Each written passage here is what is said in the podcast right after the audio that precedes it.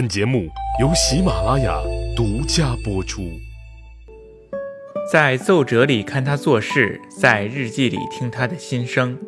听众朋友，你好，欢迎收听《奏折日记里的曾国藩》。我们上一次说到呀，中国自主设计和自主建造的第一艘轮船“田吉号”下水试行成功了。曾国藩啊，非常的高兴，亲自登上了轮船，沿着长江在南京周围转了一圈。曾国藩当时的喜悦呀，我们是可以理解的。他认为这艘军舰的建造成功，是我们中国自强的开始。这一艘 Made in China 的船，那自然是来之不易的，是和当时的曾国藩、李鸿章、丁日昌这些洋务派的努力啊是分不开的。我们刻板印象当中啊，晚清社会是一个落后的、腐朽的和保守的、无能的。但是，就是这样的一个社会，居然能够在短时间内自主设计、自主建造出来了一艘军舰，这是非常不容易的。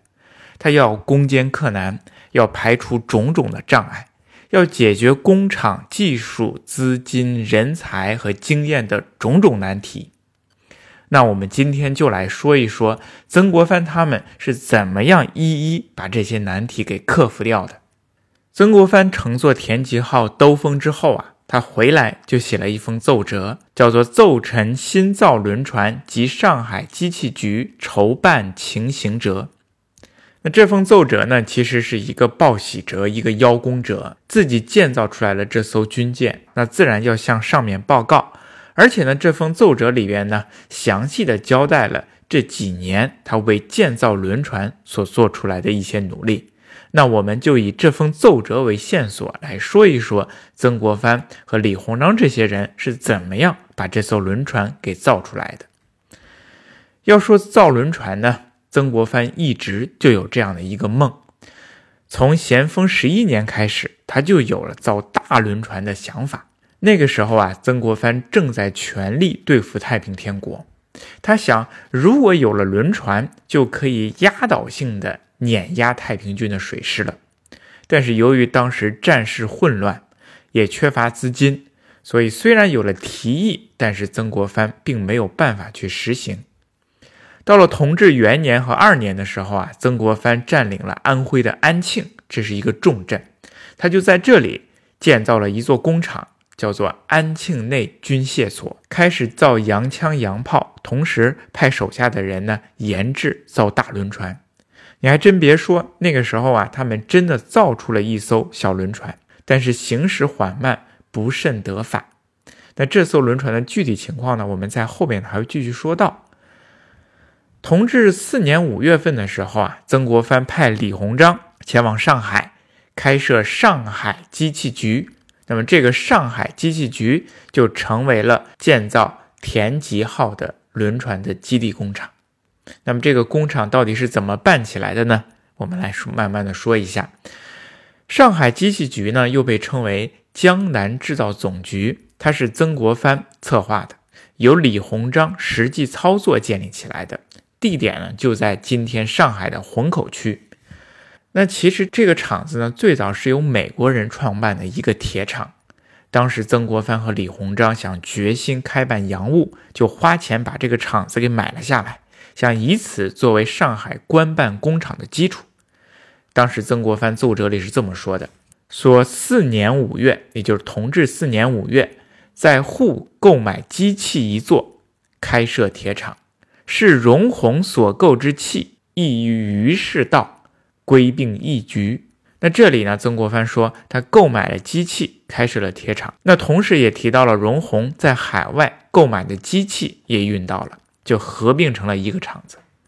我们原来提到过荣鸿，他是中国留学美国耶鲁大学的第一人，倡导了留美幼童计划，为我们中国培养了很多的人才。而他一开始呢，跟随着曾国藩做的事情就是采购机器，而他采购的机器呢，是江南制造总局很重要的一部分。你可别小看这个采购人员。在当时啊，可是非常难得的人才，是曾国藩找来找去找很久才找到的一个人才。因为当时清政府闭关锁国了很久，中国人很少要了解外国事务的。我们想去国外采购机器设备，需要很熟悉外国的情形，还要懂外语，了解外国的情况，还得忠实可靠。在当时啊是非常难找的。就有人向曾国藩推荐了留美学生荣闳。可是当时曾国藩并不了解荣闳呢，不知道这个人到底是可靠不可靠，能不能把巨额的金银交给他呢？万一他带着钱跑了该怎么办呢？可是这个时候呢，又没有其他的人选，而且时间紧，任务重，不能够再拖了。那曾国藩就对下属说：“哎，先把荣闳带过来，老夫我自有独特的相面术，让我当面看一看这个荣闳，我就能知道他可靠不可靠。”哎，曾国藩提到了他有。独特的相面术，那么他这个相面术到底是什么样的呢？是不是曾国藩会看相，能够演算周易八卦，能够当时就知道荣闳这个人可靠不可靠呢？荣闳呢，在他自己的回忆录当中进行了详细的记载，记载了他第一次见过曾国藩的情形。那一天呢，一大早，荣闳就吃过早饭来去见曾国藩，寒暄几句之后啊，曾国藩就让荣闳坐下。哎，还坐到他自己的正对面，然后曾国藩他就不说话了，笑眯眯的、呆呆的看着荣闳，什么也不说，什么也不做，就这么看着荣闳。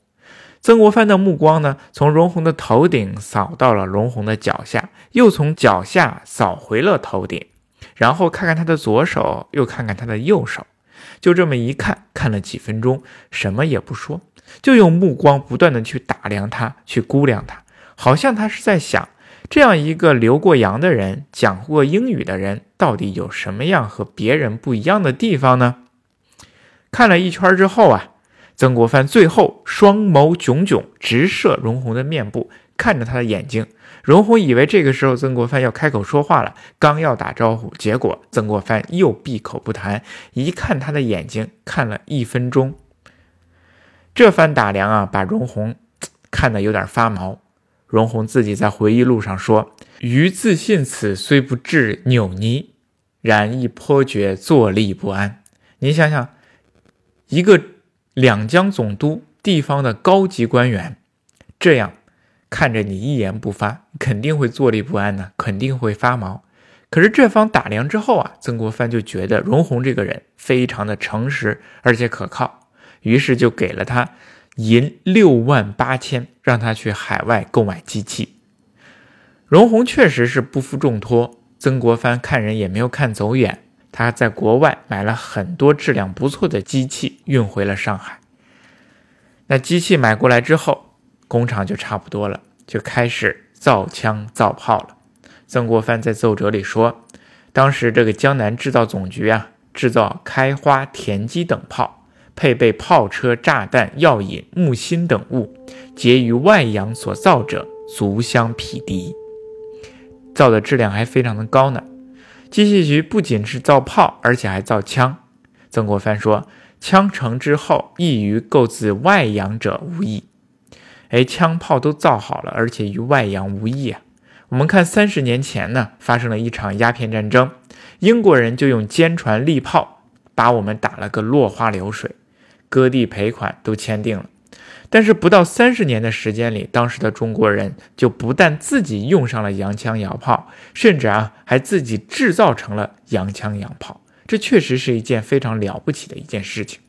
不过曾国藩在奏折里说：“哎，江南制造总局造出来的枪炮和外国制造的无异，这还是有些夸张的，因为当时中国的制造水平肯定是达不到国际水平的。”不过在奏折里适当的夸张呢，也是可以理解的，就像我们现在所做的报告一样，或多或少的都有不小的夸张。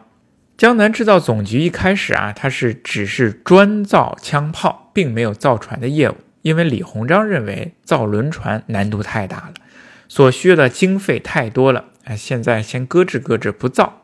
但是曾国藩呢，却有一个造船的梦，光有利炮没有坚船怎么可以呢？而且呢，一八六七年的时候啊，他听说左宗棠在福建开设了马尾造船厂，这更督促了他要造船的决心。他专门在四月初七的时候写过一封奏折，一定要在铁厂里开办造船的业务。他说造船呢是自强的根本啊。他在奏折当中这样说：至制造轮船等事，福建上奏拨巨款新立铁厂，江南已有铁厂，岂可置之不办？再四思维，实有万难周转之势。意思就是说，连福建这种没有工厂的地方，都要申请资金来来建立铁厂，制作轮船。那我们江南已经有了铁厂，怎么能够不造大轮船呢？开造，开造是可以开造，可是经费哪里来呢？没有钱，怎么能够造船呢？其实曾国藩呢，他早就想好了，他打起来了江海关关税的主意。江海关呢，是指上海海关。鸦片战争之后啊，我们中国开设了广州、厦门、福州、宁波、上海五个通商口岸，让外国人呢来这五个通商口岸进行贸易。那有了贸易呢，就要收关税。于是，清政府在这五个地方呢，开设了新型的海关，叫洋关。上海呢，就是江海关。江海关的贸易额啊非常大，关税的收入啊也非常多。当时呢，是被外国人赫德所管理。我们中国的海关呢，非常的独特，整个晚清以来都是由外国人担任总税务司，还有一系列的地方税务司的官员。但是这些外国人呢，管理的是井井有条，收入的也非常高，反而成了当时清政府最为廉洁的一个官僚系统。每年呢，都向清政府上交大量的关税，是清政府的一个非常稳定的收入来源。那江海关的关税啊，每年会抽出四成送到北京户部留存起来。那曾国藩呢，就打起了这四成关税的主意。他想把两成的关税留下来，作为造船的经费。